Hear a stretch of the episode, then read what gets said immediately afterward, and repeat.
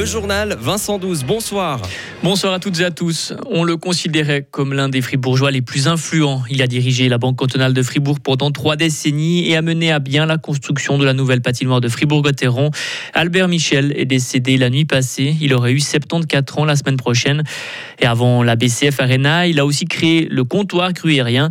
Pour la directrice de la Chambre de commerce et d'industrie du canton de Fribourg, Albert Michel a fait beaucoup de bien à l'économie. Chantal Robin. Dans ce canton, il fallait vraiment euh, changer, avoir ses pulsions, être un catalyseur pour changer nos traditions qu'on n'arrivait pas à transformer euh, en innovation ou comme ça. Et puis lui, il a été là, il l'a fait parce qu'il a cru dans les gens, mais il les a challengés. On a été challengés. C'est pas anodin qu'ils partent pendant la période du comptoir d'ailleurs, parce que c'est symbolique par rapport à tout le commerce qui s'est fait dans ce canton. Mais je pense que été l'homme des situations difficiles, complexes. C'était l'homme qui a permis aux toutes petites entreprises de se développer et puis des toutes grandes forcément. Alors avec des assises beaucoup plus importantes et une image, un rayonnement au-delà du canton. Personnellement, dans mes contacts hors du canton, on m'a tout le temps parlé d'Albert Michel et c'était le loup blanc de la représentation du canton de Fribourg, mais tellement positive qu'on en est fier.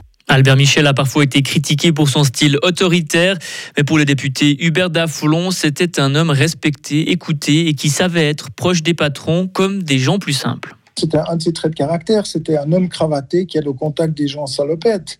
Et il savait bien le faire. Et je pense que c'était appréciable d'avoir ce genre de personnes qui s'intéressent réellement aux problèmes.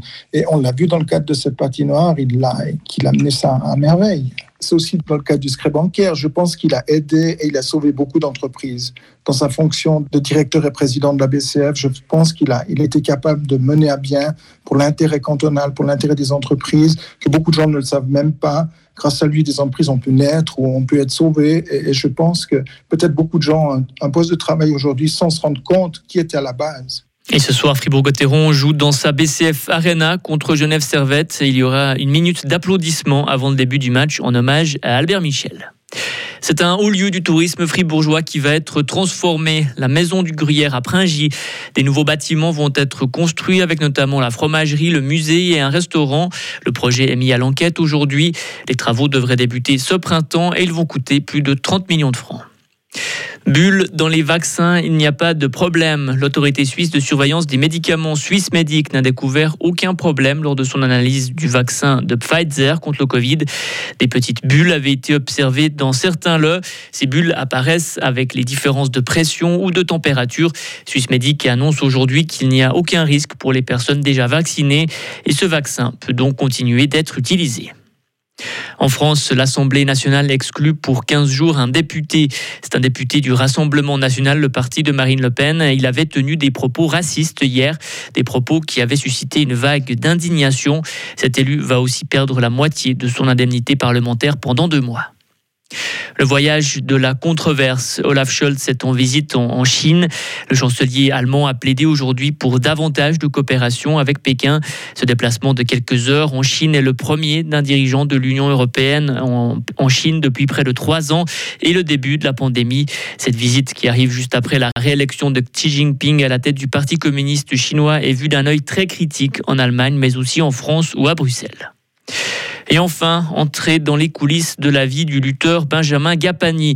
Passé de son exploitation agricole à Marsens au rond de Sillure, un documentaire raconte son histoire. Il a été diffusé pour la première fois hier à Fribourg.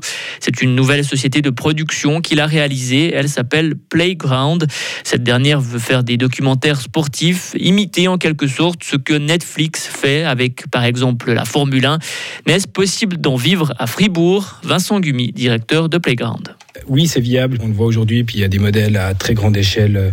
Euh, Netflix aujourd'hui avec euh, les plateformes de streaming, avec les plateformes, les diffusions en ligne, la demande pour ce type de documentaire est très très forte en ce moment. Donc c'est complètement viable. C'est un marché où il y a beaucoup beaucoup beaucoup d'argent, c'est sûr. C'est c'est pas quelque chose qui, nous effraie ou, forcément qui nous stimule à, plein temps, parce que nous ce qui nous stimule le plus c'est vraiment d'aller raconter des histoires, mais aussi de, pouvoir en vivre. Et on sait que c'est viable parce que avec ce projet qui est un projet finalement très local, on a déjà été touché des gens qui veulent le diffuser, qui veulent pouvoir euh, faire partie du, du projet, qui veulent trouver des manières de communiquer justement qui sont un tout petit peu différentes. Et Playground prépare un autre film avec au centre la skieuse vaudoise Fanny Smith. Retrouvez toute l'info sur frappe et frappe.ch.